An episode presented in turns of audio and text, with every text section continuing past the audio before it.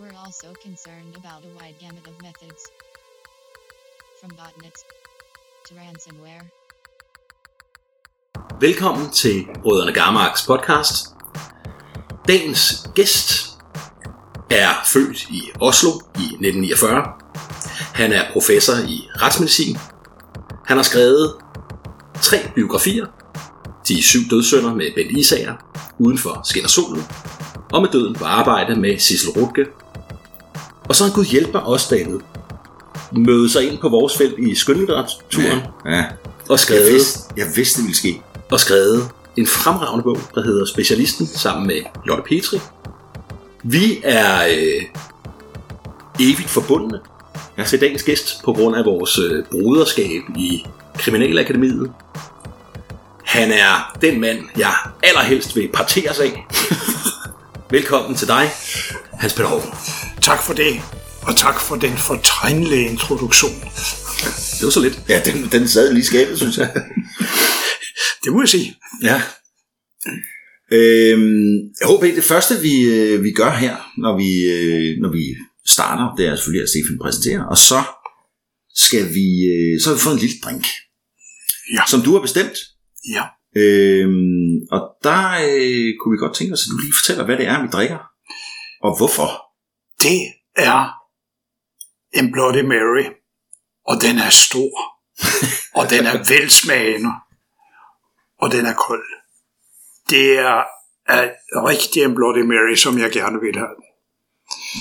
Og den drikker vi punkt 1, fordi jeg kan vældig godt lide Bloody Mary. Punkt 2, det minder mig om utallige flyveture, jeg har haft i min tidligere tilværelse, hvor jeg fløj rundt omkring øh, i verden. Og der var det Bloody Mary, og hvis man så ikke havde Bloody Mary, så blev jeg nødt til at tage til tak med en gin tonic. Så det, er, det har, for mig er det her, det er altså noget med, med rejser og udlængsel at gøre. Og det er noget, der har betydet meget i mit liv.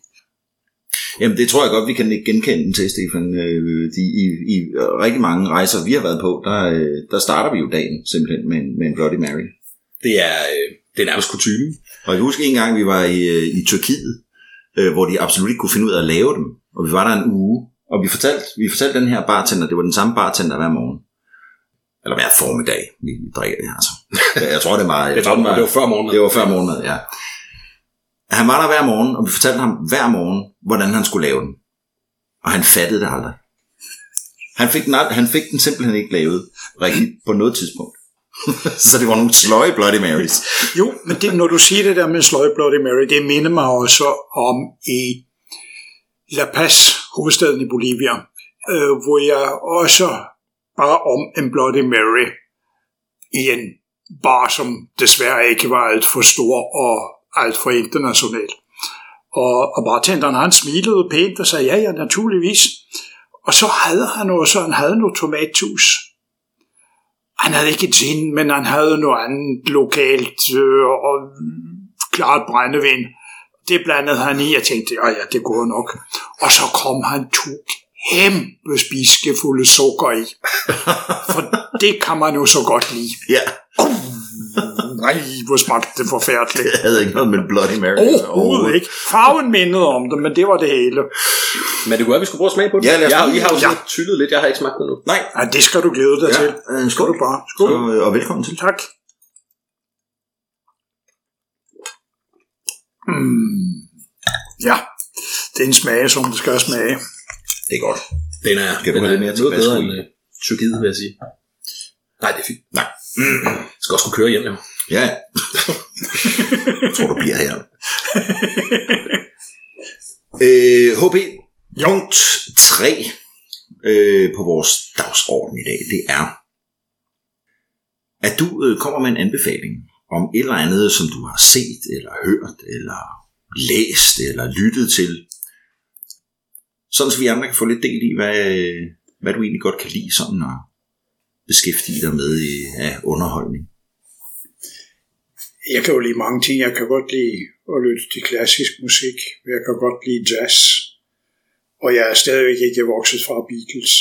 Øhm, men altså det er lidt som musiksmagen, den er ret bred.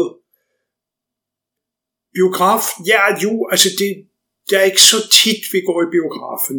Man skulle gå noget mere i biograf. Jeg læser en del bøger, øh, og jeg læser ikke kun krimi, men jeg læser en del krimier. Også fordi jeg selv er blandet ind i mange af, af krimierne. Fordi jeg har det store privilegium at kunne, kunne hjælpe en del krimiforfattere. Øh, og lige nu så har jeg, er jeg færdig med øh, Katrine Engbjergs seneste Det Brændende Blad. Ja.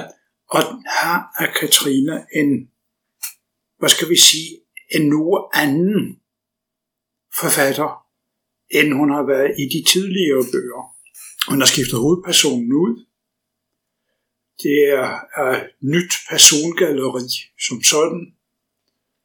Og denne bog går ligesom lidt mere rolig og stille fremad. Det er ikke bange fra første side. Den går fredelig og stille frem, og der er flere tråde, der bliver spundet, og jeg har tænkt det gang på gang. Jamen kære dig, Katrine, hvordan skal du få samlet de her tråde, som, som er så langt fra hinanden?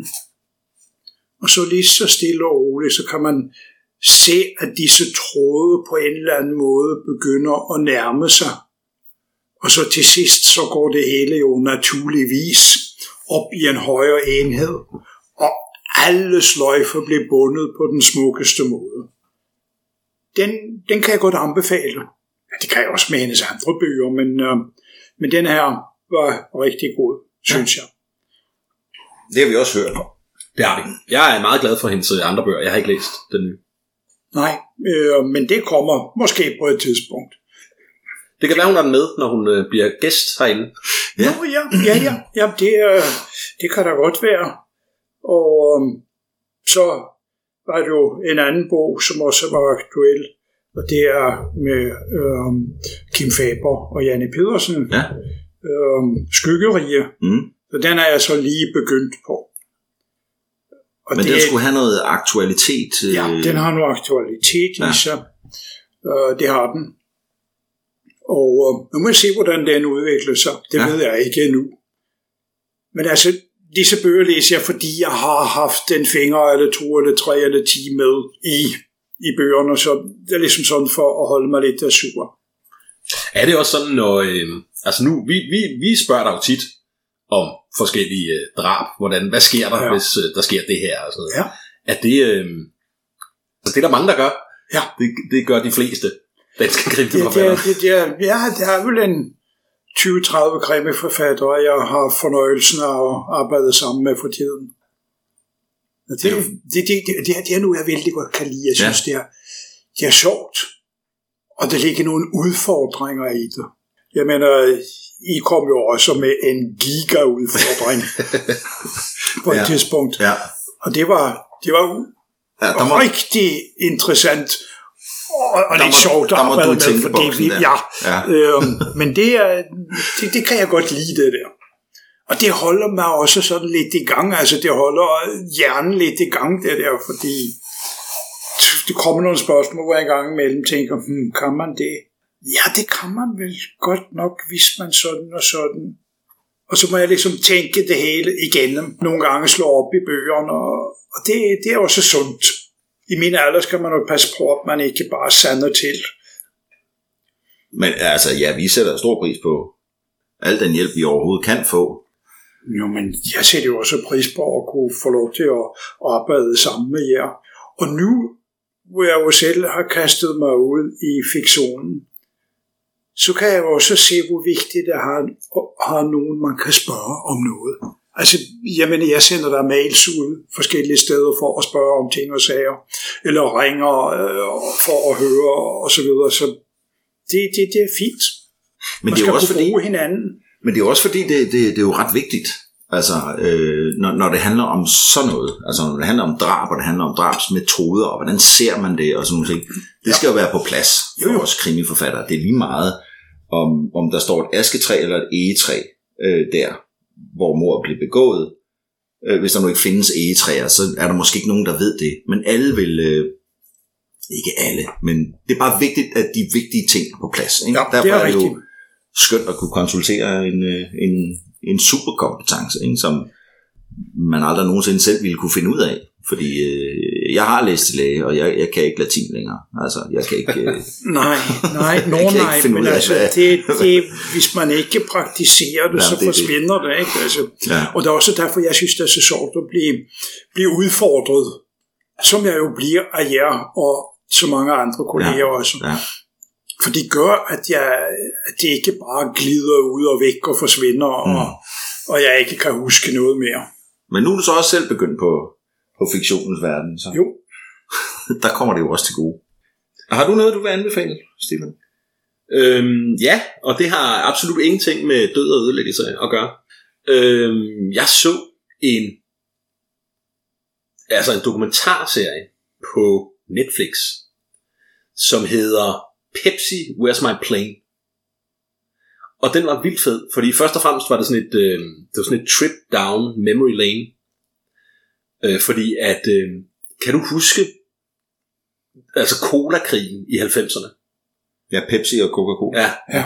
og, og Pepsi havde jo, øh, de slog sig jo op på, altså de var mindre end Coca-Cola, men de slog sig op på, at de havde råd til alle superstjernerne, så de havde Michael Jackson, og de havde Cindy Crawford, og Madonna. øh, Madonna, og øh, Michael Jordan, alle mulige.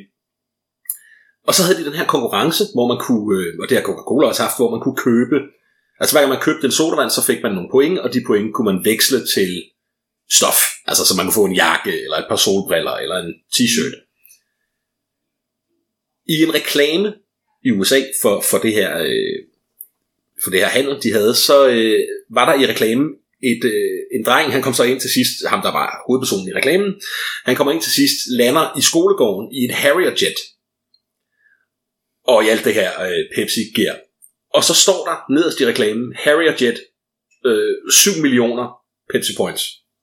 Men der står ikke disclaimer, øh, det er bare for sjov, det kan du ikke få. Så den handler om den her dreng, som var sådan 18-20 år på det her tidspunkt, så besluttede sig for, jeg skal bare have den, jeg skal bare have den jet. og hvordan det så udviklet, hvordan han fik udtænkt en, en markedsplan for, øh, hvordan fanden han skulle skaffe, altså der skal købes 7 millioner. cola. Pepsi point. ja. øhm, og den er, den er ganske kort, den er sådan fire afsnit på 45 minutter eller sådan noget. Øh, ja, Pepsi, Where's My Jet? Ja. Ja. Super fed, øh, fed historie. Where's my jet? Ja, det er Where's My Jet, ja.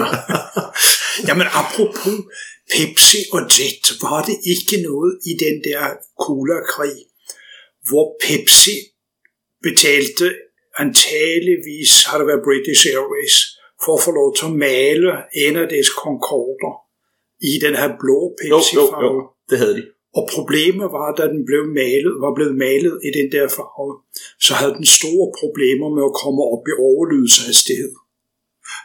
Fordi maling og malingens farve og malingens konsistens, det betyder utrolig meget for flyene med deres hastighed og luftmodstand osv.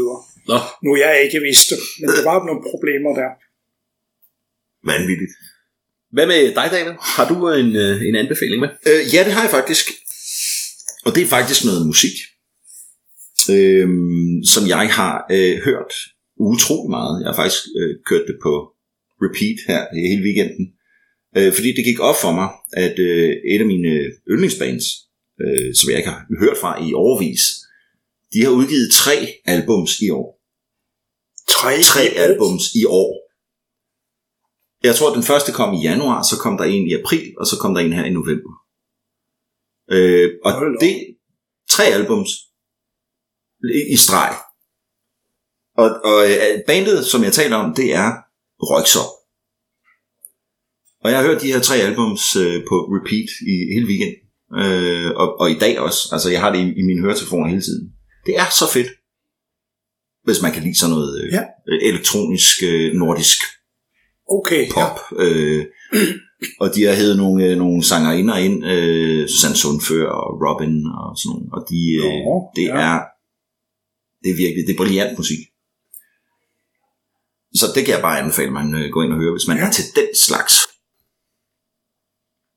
Så det vil jeg anbefale, at man går ind og lytter til. Ja. Nye, tre nye Roy- Røgsop som jo øh, betyder ryge svamp Mhm. på norsk, i fra Tromsø. Den blev dannet i Bergen. Og, og det sjove er, at øh, ordet er med o umlaut, som jo ikke findes på norsk. Nej, Nej, så det er R-O umlaut Y-K S-O-P. Det var, øh, det var anbefalinger. Det var anbefalingerne. Hvad er næste punkt, Daniel? Så skal vi i gang med HP's fortælling om, hvad der sker i dit liv i øjeblikket. Hvad, øh, hvad sker der? Du arbejder. ja, Skriver du på noget?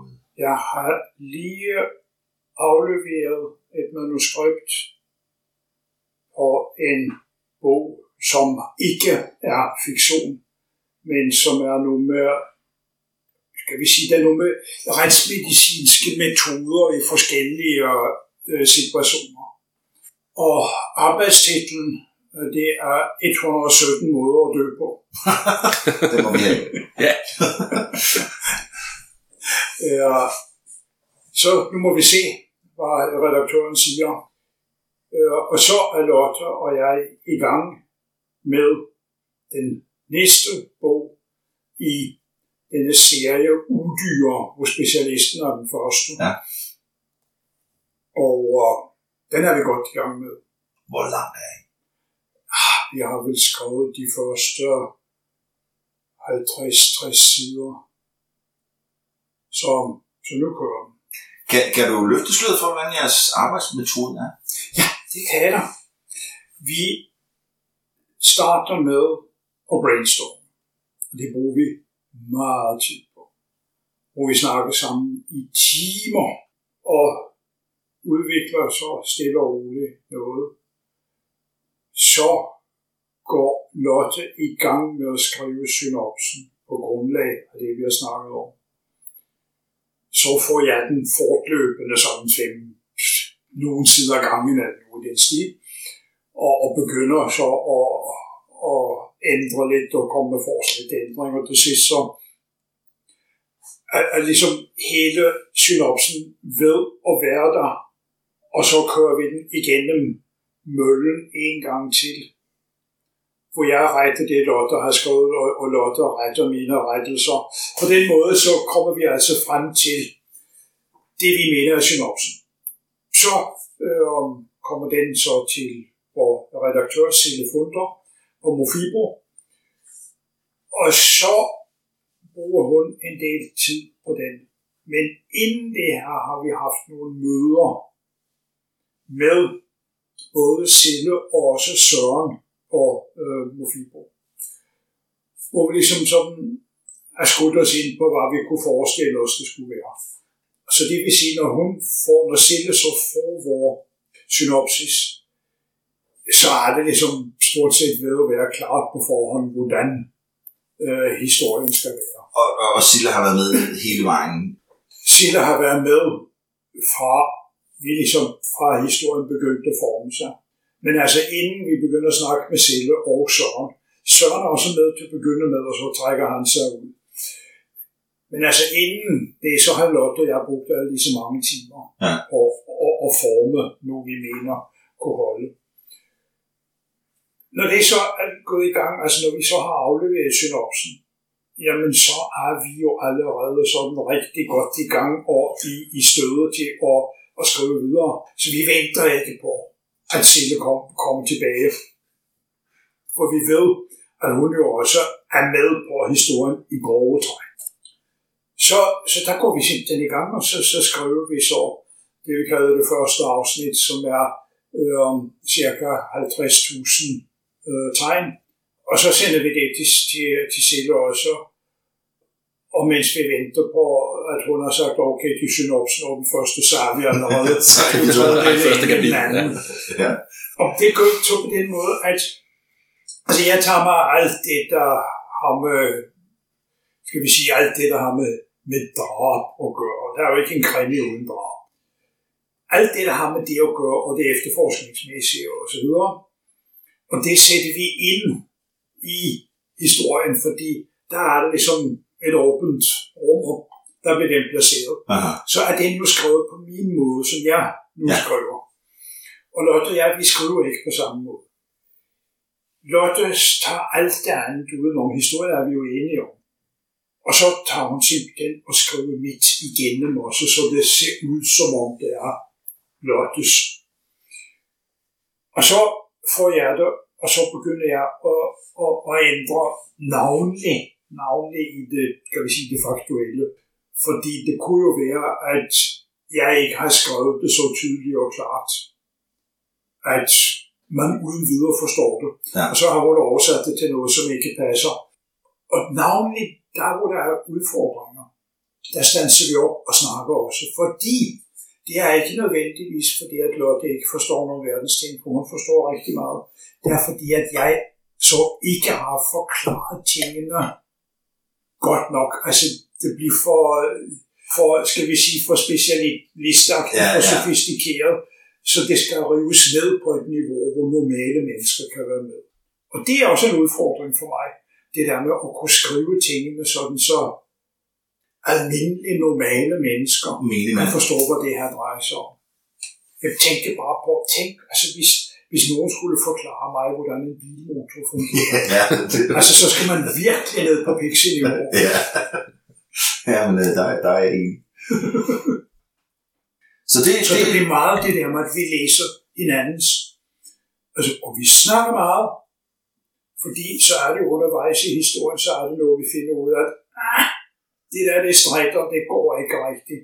Her må vi lige ændre lidt. Og så sætter vi os ned og bruger den tid, der er nødvendig til at snakke det igen. Og så er det der, hvor vi så ikke er enige om noget. Jamen, så er der altså det her med, at øh, i stedet for at komme op og slås, så skal vi altså snakke os frem til det, der er den bedste løsning. Og det er vi blevet ret gode til, synes vi begge to. Nu har jeg også skrevet en bog sammen. Jo, jo. Og det gik fint. Altså, Ja. vi røg ikke i tøjlerne på hinanden Nej. den eneste gang. Og jeg havde lyst til at skrive en til. Det gav os, det gav os faktisk blod på tanden. Det er altid fedt, når man finder en, øh, en god måde at arbejde sammen på. Ja. Altså to, øh, to forfattere. Og det er altid sjovt at høre, hvordan øh, forskellige forfattere gør det. Det er det nemlig, og Lotte og jeg, vi, jeg vil sige, vi, er, vi, vi, er, vi er meget forskellige. Og i stedet for at, at, at ligesom, jeg vil sige, peger hinanden og række tunger hinanden, så bruger vi forskelligheden. Den bruger vi selv, synes vi, på en positiv måde for at supplere hinanden. Gør vi det, når vi skriver? Til en vis grad, jeg sige. Jeg, jeg, jeg synes, når nu, nu snakker jeg med en del og hørt en del forfattere fortælle om det der samarbejde. Og der tror jeg helt sikkert, at vi har det med, at de så siger, øh, som, som HP siger nu, at øh, så, så bliver Lotte nødt til at læse det og skrive det igennem, for, sådan, så det bliver homogent. Ja. Og der, der tror jeg bare, vi rammer det, måske fordi vi kender hinanden så godt, vi rammer sådan ret hurtigt en, en fælles tone til vores, øh, til vores bøger. Så vi skriver ikke hinandens igennem. Nej, det gør I. I kan altså det på den måde. Jeg ved, øh, øh, det er også øh, Stine Bolter og Line Holm. De kan også det der. Mens øh, Kim Faber og Janne Pedersen, der skriver Kim det hele igen. Ja. Det, de er alligevel, selvom de jo kender hinanden godt, så er de jo alligevel så forskellige Ja. i det skriveform. Måske synes vi også bare, det hele igen. Ja, måske, måske synes jeg også bare, at det ikke, det ikke gjorde så meget, hvis der var en lille smule forskellighed i det. Men folk har da prøvet at gætte på, hvad for nogle dele, øh, som du har skrevet, og jeg har skrevet, de Ja. ting, vi har skrevet sammen. Ja, øh, og senest jo altså i Hof-serien, som, som jeg egentlig synes, der kan man godt læse, at det, det er tre forskellige forfattere, der har skrevet. Og, og det, det, jeg, er ikke, jeg er ikke sikker på, at det gør noget, når, når det bare er det, det format, Nej, nej, som bare det tror er, jeg er helt, helt, helt småt, og man godt ved, at der er tre forfattere. Øh, men der skriver vi ikke, øh, der har vi ikke en, der skriver det hele igennem for at få den samme tone. Og det har jeg ikke. Nej. Der, der, der ser vi lidt stort på, øh, hvordan... Det er ikke så meget, det er ikke så meget sproget og, øh, og konsistent. Altså, det er, ikke, det er ikke så vigtigt, de her Nej. ting i, i Hof. Det er mere hyggekrimien, der bliver fortalt af, af os fire, som vi så er nu. Ikke? Men jeg synes, vi er blevet bedre til med at ramme hinandens øh, tone. Men altså, det, det, det, det synes jeg er rigtig godt, at man kan det. Det kan Lotte og jeg ikke.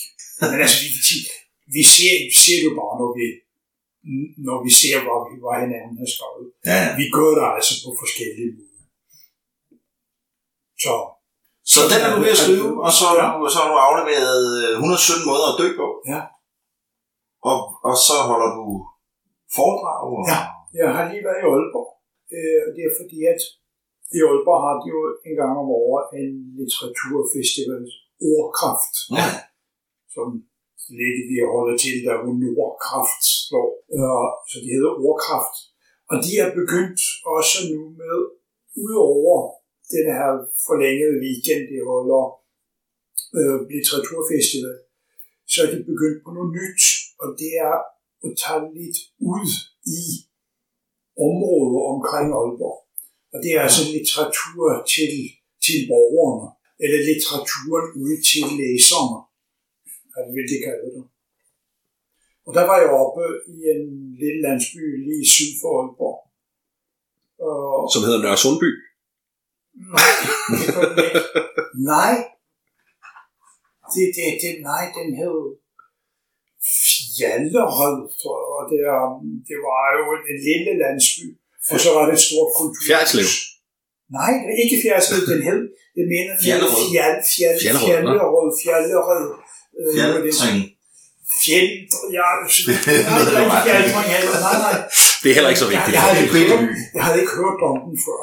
Men der har de et udmærket kulturhus, og øhm, der var det, det var utrolig hyggeligt. Det var pænt med fremmøde. Det var en 75 mennesker, sådan noget. Og øh, der blev jeg interviewet fra en af dem, der arbejdede for Nordkraft. Øh, og vi snakkede om med døden på arbejde Mm-hmm. primært. Øh, og så var det en, der sang nogle sange, og det begyndte med, øh, med, med fællessang, og det blev afsluttet med fællessang, hvor jeg så skulle vælge, ikke den første, men jeg skulle vælge den sidste sang Okay. fra højskolesang. Hvad var det? Øh, jeg valgte den, øh,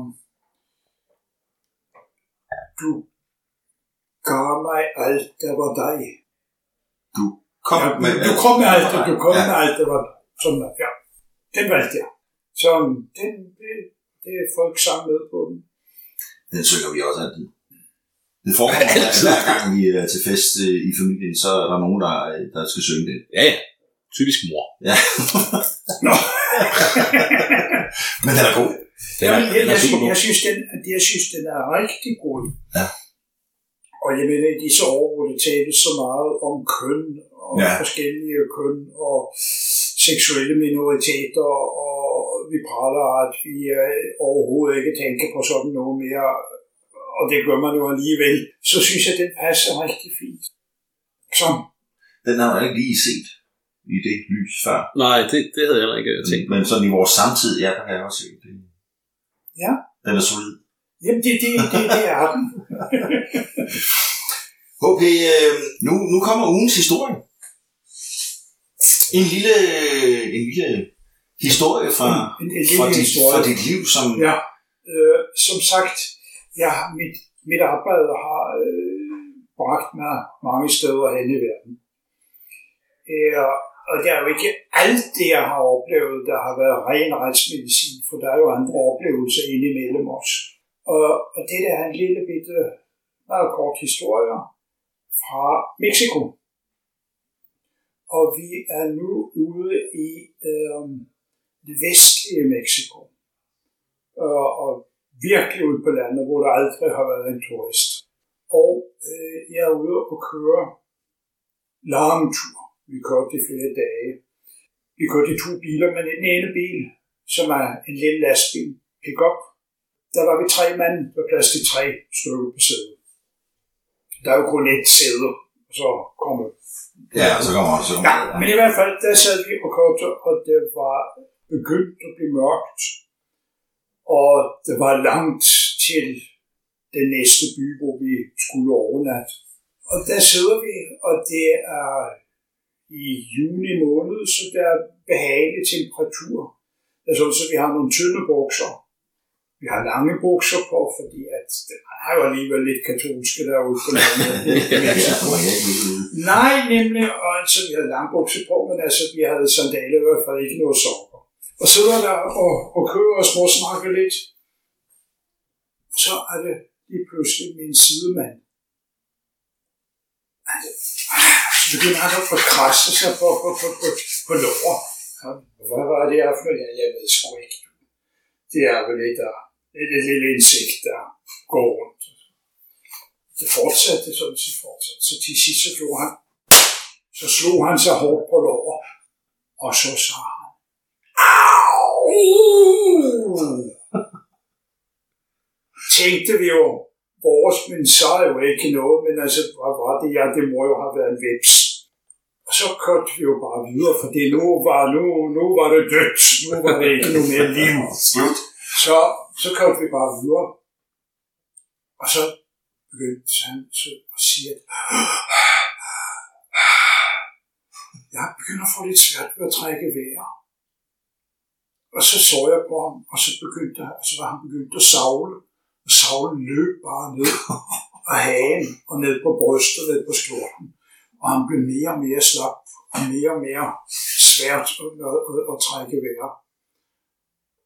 Og så sagde de chaufføren, nu trykker du bare speederen helt i bund. Og vi skal bare nå til denne her lille by. Med det samme. Og med det samme, det var jo altså en halv time, han satte verdensrekord på den strækning. og øh, sidemanden, han blev dårligere og dårligere, og begyndte at få mere og mere svært ved at trække vejret. Jeg havde ikke nogen form for udstyr, ingen verdens ting. Kunne ikke gøre noget. Så det var bare at drøne afsted. Og heldigvis, chaufføren, han kendte denne her lille by, så han vidste udmærket godt, hvor lægeklinikken var. Og det var jo, nu var det mørkt, og det var aften. Men han trykkede bare på hornet hele tiden, og kørte hen til lægeklinikken op, stansede voldsomt op. Og så var det, kom det jo folk løbende til, fordi der her var det skidt et eller andet. Og så sagde han, få fat i lægen, få fat i lægen. Og så løb nogen hen og fik fat i lægen, som alligevel boede fem hus længere hen. Ja, ja. Det var en lille, lille Han tager jo tøfferne på. Ja, ja, så han lægen kom, han kom så og, og, og så åben skjorte og sådan noget, og vi forklarede, og så sagde han, ind på klinikken, så hævde vi manden ind på klinikken. Nu kunne han ikke gå mere. Nej. Nu skulle vi sådan slæbe ham ind. Og så satte vi en af med tøjet, og så hævde vi bukserne af ham og skjorten, og da lige da vi hævde bukserne af ham, så faldt der en død skorpion ud. Okay, så, så, det, så er det ikke noget problem her. Hen i køleskabet og fik fat i noget antiserum, for det havde de alle vegne der. Og ind med det. Og så begyndte han langsomt sådan at komme til sig selv igen. Øh, Og så sagde vi ind, ja, han skal jo blive her et par dage på kom så, jamen vi skal videre i morgen. Ja, det kan jeg da sagtens gøre, men ham får jeg ikke med. Så måtte vi altså tage afsted næste dag, og han blev der, men vi var hen og sige farvel til ham. Vi lod være med at tage blomster med, for Ja. hvis man tog blomster med der, så lugtede det lidt for meget af begravelse. Ja. Så, så det gjorde vi nu ikke, men altså han fik et klap på skulderen, og der kom lige en flaske tequila, som han kunne stille i, i, skabet på øh, sengebordet. Smukt. Øh, og, og hygge dig nu, og, og har du penge til bussen? Ja. Ah, det vidste han ikke rigtig. Okay, så fik han de fem busbilletter. Ikke? ja. Fint nok, det gik godt, men så tænkte jeg jo bagefter. Her sad, havde vi siddet på det der sæde. Og der var seks ben, for vi var tre mennesker.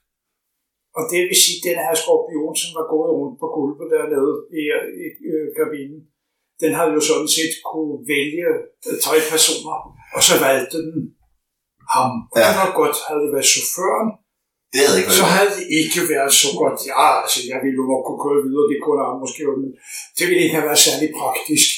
Og havde det været mig, så ville det have været vældig synd for mig. Ja, det er rigtigt. Så, så, så det var min sidemand. Øh, og det gik jo godt, men øh, det var ligesom det, jeg kom til at tænke på. En gang imellem, så er man altså ret heldig. Det kunne jo lige så godt have været dig eller chaufføren. Ja, det kunne godt, og det kunne godt have været, at vi havde haft længere vej til, øh, til, øh, til en lægeklinik, hvor de havde antiserum. Eller det kunne være, at de var sluppet op og ikke havde fået nye forsyninger. Man ved det ikke. Men den var flink nok til først at stikke, da han slog den ihjel.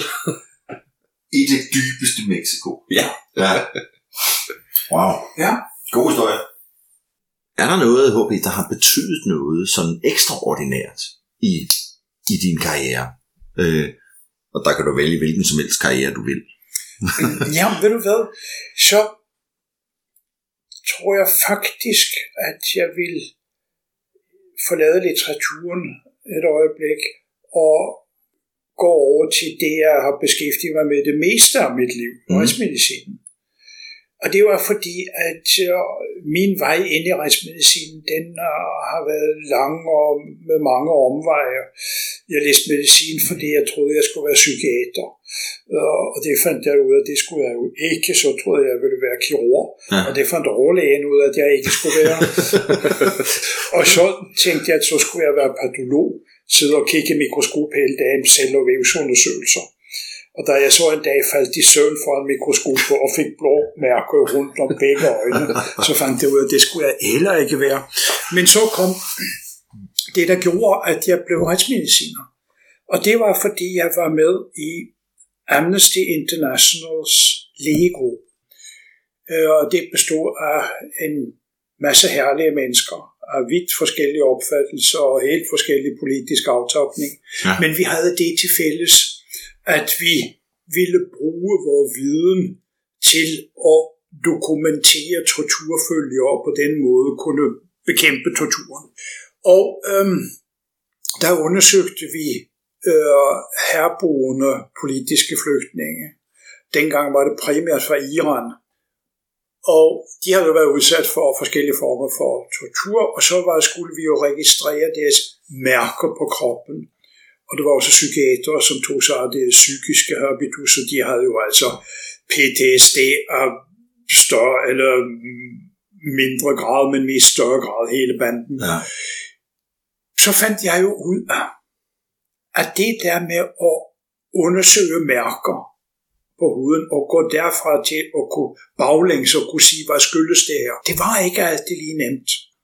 Fordi altså det der mærker, har du fået det, fordi du er blevet øh, pisket eller slået af politiet, eller har du fået det, fordi du er faldet af cyklen. Man skal, hvis man skal kunne dokumentere, så skal man også kunne sige, at det skyldes det, fordi sådan og sådan og sådan og sådan, og i øvrigt ligesom kunne hænge det op på li- litteratur og viden inden for faget. For det, var, det her, det kunne jeg ikke nok om. Og så øh, vidste jeg jo godt, at der hvor man kunne sådan det var Ja. inden for retsmedicin. Så var der ledig stilling på Retsmedicinsk Institut, og den søgte jeg, og så var jeg så heldig at få den. Og der lærte jeg jo det, jeg var ude efter. Men jeg fandt ud af, at fageretsmedicin, det var så meget mere end bare det. Fordi det var jo også, altså alt det, der har med de døde at gøre, men det var også der med den brede kontakt til samfundet som sådan. Meget tæt kontakt til politi og til retsvæsen, men også tæt kontakt til pressen og passende afstand, når det var nødvendigt. Meget kontakt med pårørende og formidling undervise medicinstuderende, men også undervise andet personale, og nogle gange tage ud og undervise i skoler, altså forklare sådan virkelig på et niveau, hvor, hvor, øh, hvor børnene kunne forstå, hvad det her var for noget, uden at begynde at snakke om blod og hjernemasse. Mm-hmm. Så det var utrolig mange forskellige ting. Og så blev jeg jo så efterhånden involveret i internationalt menneskerettighedsarbejde, fordi jeg havde mine rødder i Amnesty International. Så det var faktisk på grund af Amnesty Internationals lægegruppe, Ja. jeg var kommet ind i den. Det var den, der gjorde, at jeg endte retsmedicin. Og fandt ud af, at det var her, jeg skulle tilbringe resten af min aktive karriere. Så, så, så din foredragsvirksomhed er ikke bare kommet nu. Det har, du, det har du altid gjort. Du har altid været ude og fortælle. Og... Jeg har, jeg har jo forelæst Ja. for tusindvis af studenter ja. i årenes løb. Og jeg har jo også så holdt sådan mere øh, almenmenneskelige øh, foredrag. Altså, hvor jeg har ligesom droppet alle de latinske endelser Ja, og alt klart. det der, ikke? det har vi brug for. forklarer, nej, nej, man forklarer, hvad det her drejer sig om, så det er jo ikke nyt for mig. Og det var det, der også gjorde, at jeg så virkelig kom til at rejse rundt i verden. Og der kommer vi tilbage til Bloody Mary. Ja, og præcis. Udlængslen igen. Og det hele hænger sammen. Så havde jeg jo den fordel, at jeg altså har haft meget med Sydamerika at gøre, også inden jeg kom ind i, i retsmedicinen. Og brugte også så meget af re- øh, sammen med sydamerikanere senere hen, hvor vi rejste rundt og undersøgte og, og holdt kurser og sådan noget. Så du har været i hele Sydamerika? Ja, det har jeg jo. Jeg har Hvad var din tilknytning til det før? Jeg, jeg, jeg har boet i Peru, men det var fordi, at øh, jeg, da jeg var ung og regnede med, at jeg skulle kunne frelse verden, ikke igennem religionen, men Nej. igennem den rigtige politiske tænkning Aha. og mobilisering af folket. Øh, så, så arbejdede jeg øh, et år på et sundhedsprojekt i, inde i, i Amazonas-junglen. Og det var sådan et samarbejde mellem den danske og den peruanske stat. Og den gik ud på, at Danmark betalte det hele. Ja. Øh, og til gengæld så, så, så, så, så, Så fik Peru den peruanske regering, når man foreslog noget. God deal. Sweet deal. Ja. Super deal. Så der har jeg boet, og jeg har været en del i Bolivia også hvor, med at, at forhandle nye projekter. Jeg har rejst meget i Chile. Jeg var engang gift med en chilener i nogle år, og har været en del i Argentina og i Mexico, som sagt. Ingen, øh, ingen dans i øh, Brasilien? Eller? Øh, nej, ikke så meget i Brasilien, men i Colombia. Der er danser cumbia. Kum, hvad? Cumbia, Kumbia? ja. Det er også sådan med vrække på røven Ja. og, og, og så videre. Meget sjovt. Ja. Okay. HP, øh, noget af det, som vi, øh, som vi synes øh, fortæller, øh, nu har du fortalt utroligt meget om, om dig, og, og vi er kommet tættere på dig som menneske, men en af de ting, som man virkelig kan få meget ud af at høre øh, folk tale om, øh, det er, hvad de bruger deres penge på. Ja. Altså, øh, der er nogen, der kan lide at rejse. Det kan du jo så til synligheden. Men det er jo nok mest, fordi der er Bloody Marys, eller hvordan? Der blev det mere i de fleste flyvere, øh, øh, med mindre man rejser med, øh, med det arabiske luftfart. Ja, der er ikke noget. Der, der, der, der, Nej, er der er ikke forskellige former for juice. Ja, juice, ja. it. ja. Og vand. Ja, ja, ja, Ja. ja. Og så er der nogen, der køber dyre uger, eller store biler, eller Ja. Ja. indretter lejligheden, eller huset, eller... Hvad kan du godt lide at bruge dine penge på? Tja, Af sjov og ballade. ja, og så ballade, så har jeg altså en slem tendens til at, at, at, at, købe, at købe rødvin, når der er gode tilbud. Ja. Kun når der er tilbud. Ja, jeg kunne, når der er tilbud. Nå, nå. Til gengæld så er det jo tit tilbud. Ja, det er der. Og jeg, jeg får nemlig mange tilbud ind fra, fra forskellige vinhandlere. Øh, Jeg vil ikke sige, at jeg bruger mine penge på rødvin, slet ikke. Øh, Men det er, så, så ryger det jo nogle penge i sommerhuset og, ja. og sådan noget, men øh, bil, nej. Altså det er praktisk at have en bil, som kan køre. Det synes jeg er fint. Men nu kom du på cykel i dag, for eksempel. Jo jo, øh, i dag kom jeg på cykel, og det er, altså jeg bruger ikke bilen i København, i byen aldrig. Nej. Fordi det er så besværligt at finde en parkeringsplads. Og vi har så god offentlig kommunikation.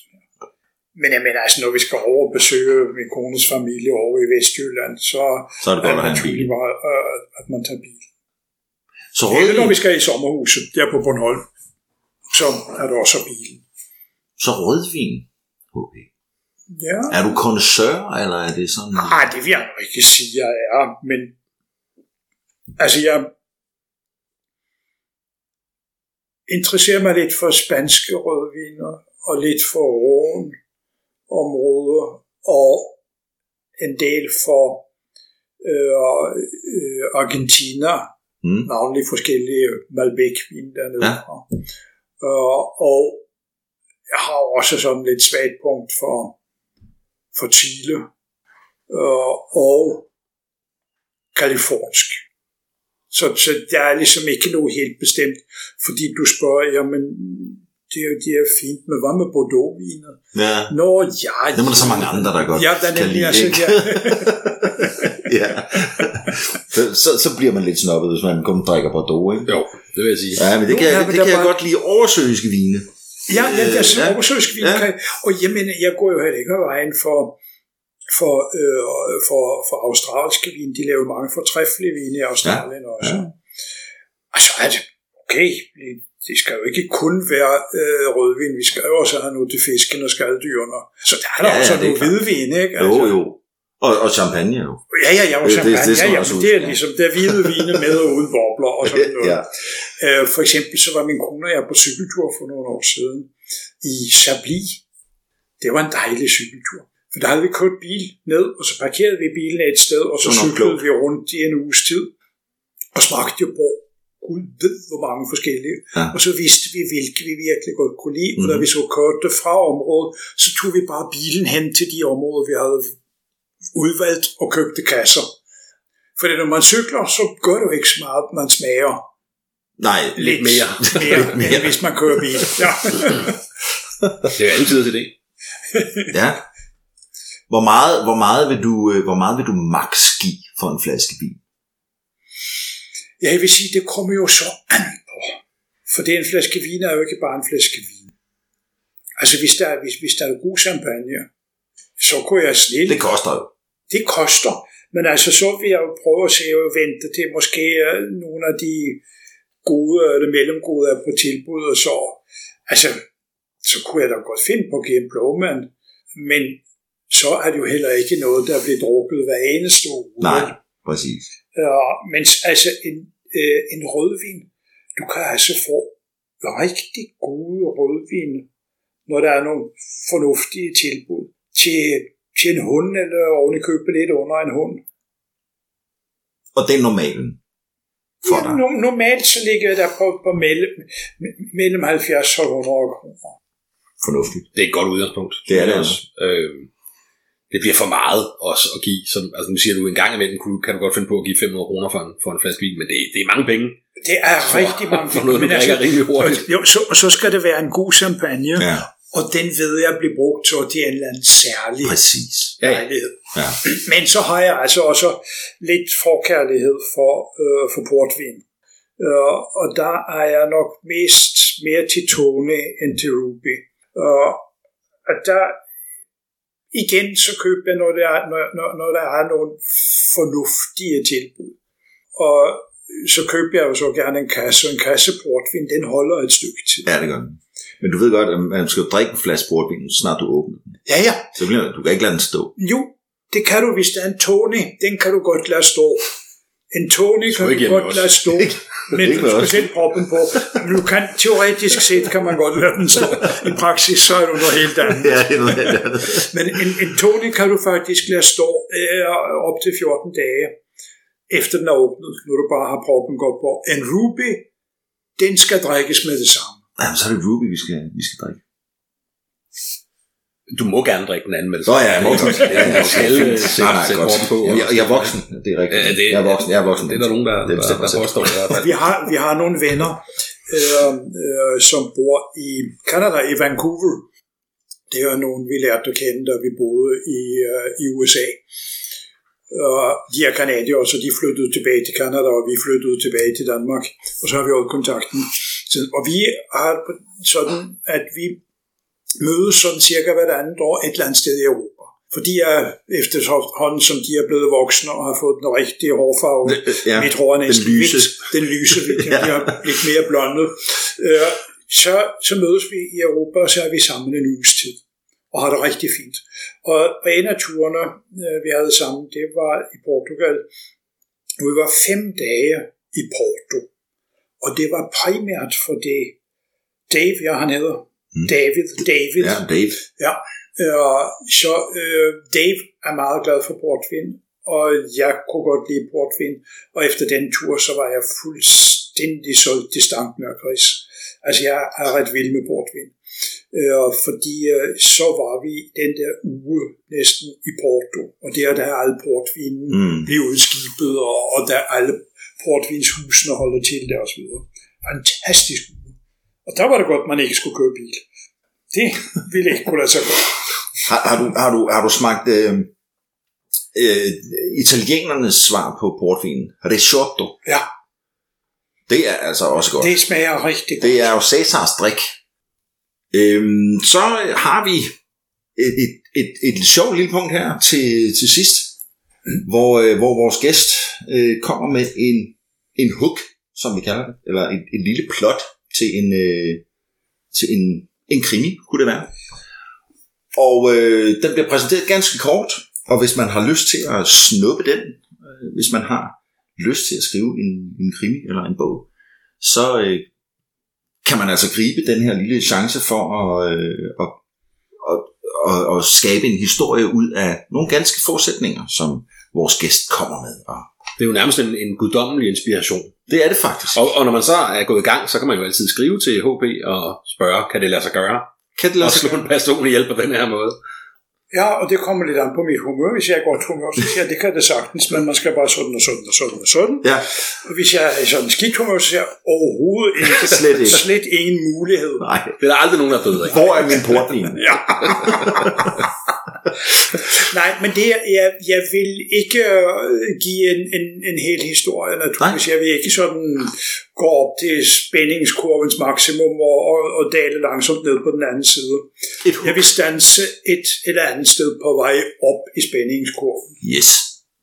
Øh, vi er i øh, Peru, i den peruanske del af Amazonas-junglen. Vi, eller du, eller jeg, er på jagt efter den guddommelige te, ayahuasca.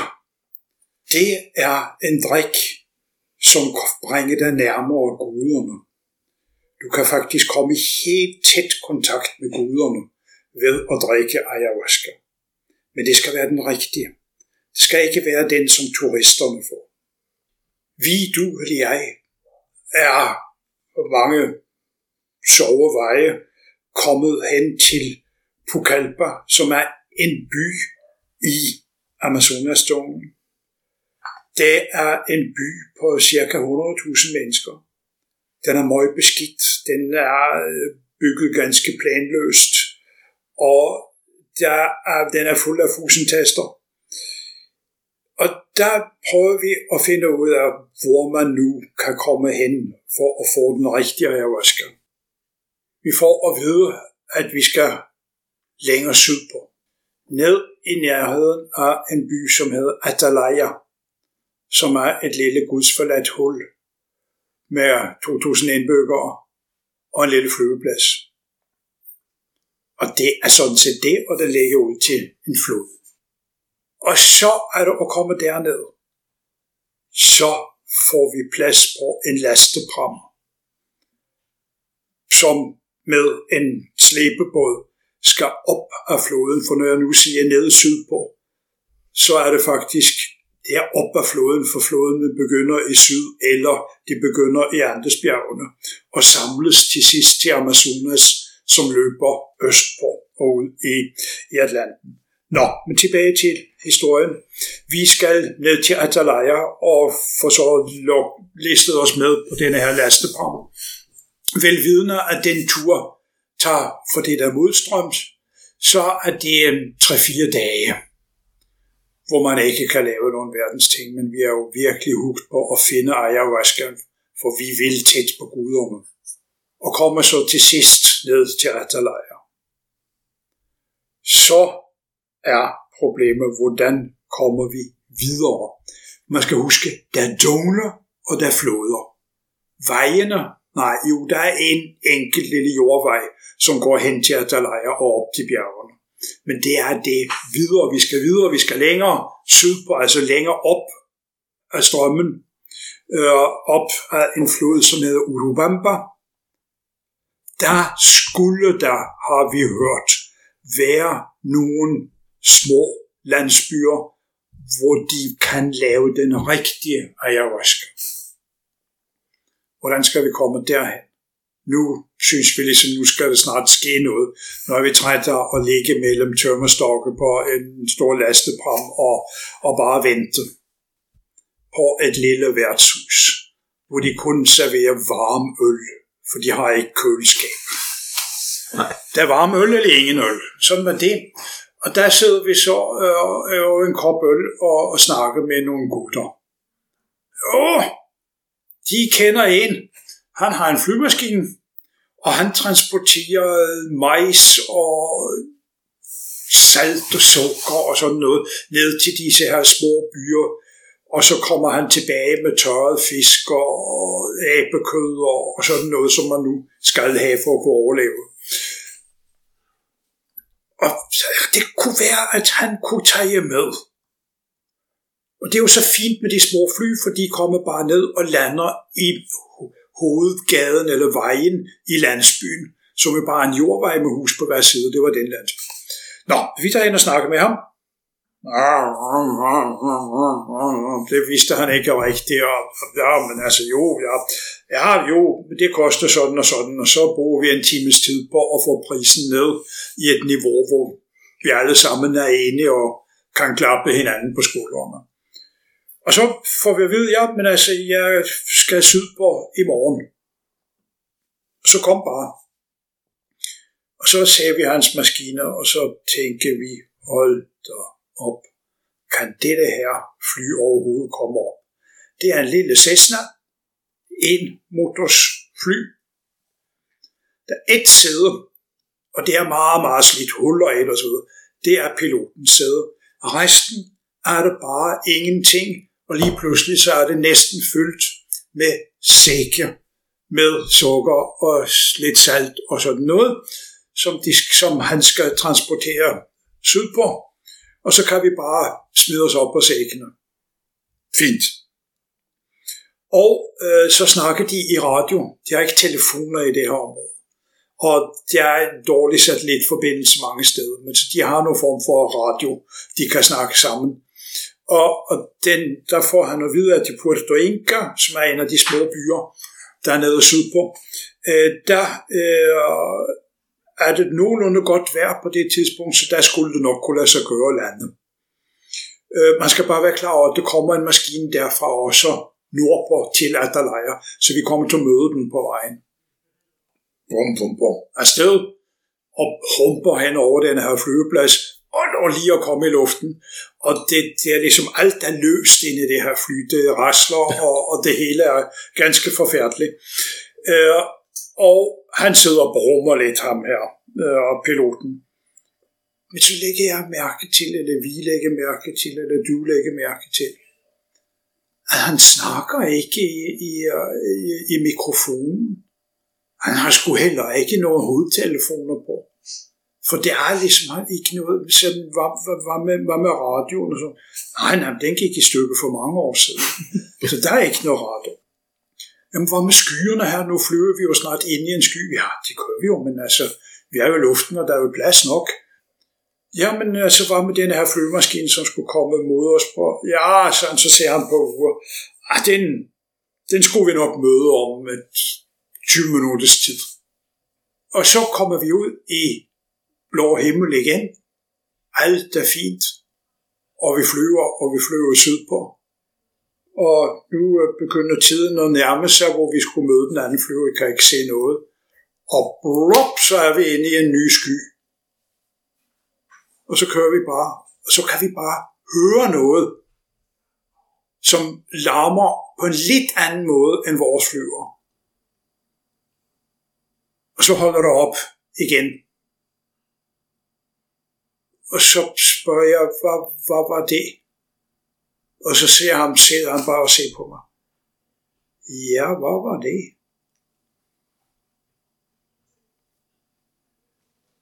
Og der var den. Ugens historie. Ugens, ugens plot. Øh, Jeg, jeg, jeg, jeg ved, hvad det var. det vil jeg også gerne. Jeg gerne Jeg ved, hvad det var. Det ved jeg også. og det var sådan cirka så stor afstand. Ja. Okay. Ja. Jamen, øh, hvis man har lyst til at brygge videre på den historie, så øh, skal man være så hjertelig velkommen. Øh, bare man lige husker at kreditere HP. Og os. Og os. bare, bare fordi. bare fordi. Hvis man øh, nu rigtig godt kunne tænke sig at læse nogle af HP's bøger, så har vi faktisk fået tre af dem til øh, præmie. Vi har fået øh, Med døden på arbejde, Uden for skin og solen, og Specialisten. Og dem kan man vinde ved at gå ind på vores øh, Facebook og vores Instagram og like os. Og derinde der vil man kunne læse, hvad, øh, hvad man skal gøre for at få fingrene i de her bøger. Og tusind tak for at tage dem med til os. Det var en fornøjelse. Mange det tak. er, er jeg meget glad for, at jeg har mulighed for at give en lille gave. Ja, men øh, nu er det også snart jul. Det er, når det her kommer ud, så er det måske en uge til. Så, så ja, det er det. Hvad skal du til jul? Der skal vi til familie i Vestjylland, i Boris. The Boys. I Boris, ja. Ah. Det var der, hvor Karl Ejner var. Ja, Karl Ejner. Ja, ja, ja, ja, præcis. øh, men tusind tak for, øh, for præmierne her. Dem vil vi øh, smide på vores øh, Instagram. Og den kan man gå ind og følge, og så kan man se, hvordan man kan vinde de her pragtfulde bøger, som øh, man, hvis man har læst dem, hvad jeg håber, man har selvfølgelig, så kan man jo give dem til en, man har kære. Og med det, så er vi nået til, øh, til vejs ende. Det er slut for i dag. Jo, Ja, det er kedeligt. Tusind tak, Hans Peter, fordi at du ville øh, være med og fortælle en del om dig selv. Jamen selv tak. Jeg synes, der har været rigtig hyggeligt. Og en utrolig velsmagende drink, ja, vil jeg sige. Igen. den var stor, fordi det, det, den skulle holde en time. Ja, ja, ja. Men jeg kan godt lide sådan nogle, sådan nogle drinks i glas på størrelse med et badekar. ja. ja, men øh, så er der jo ikke så meget andet end at sige øh, tak til jer, fordi I har lyttet, og tak for nu.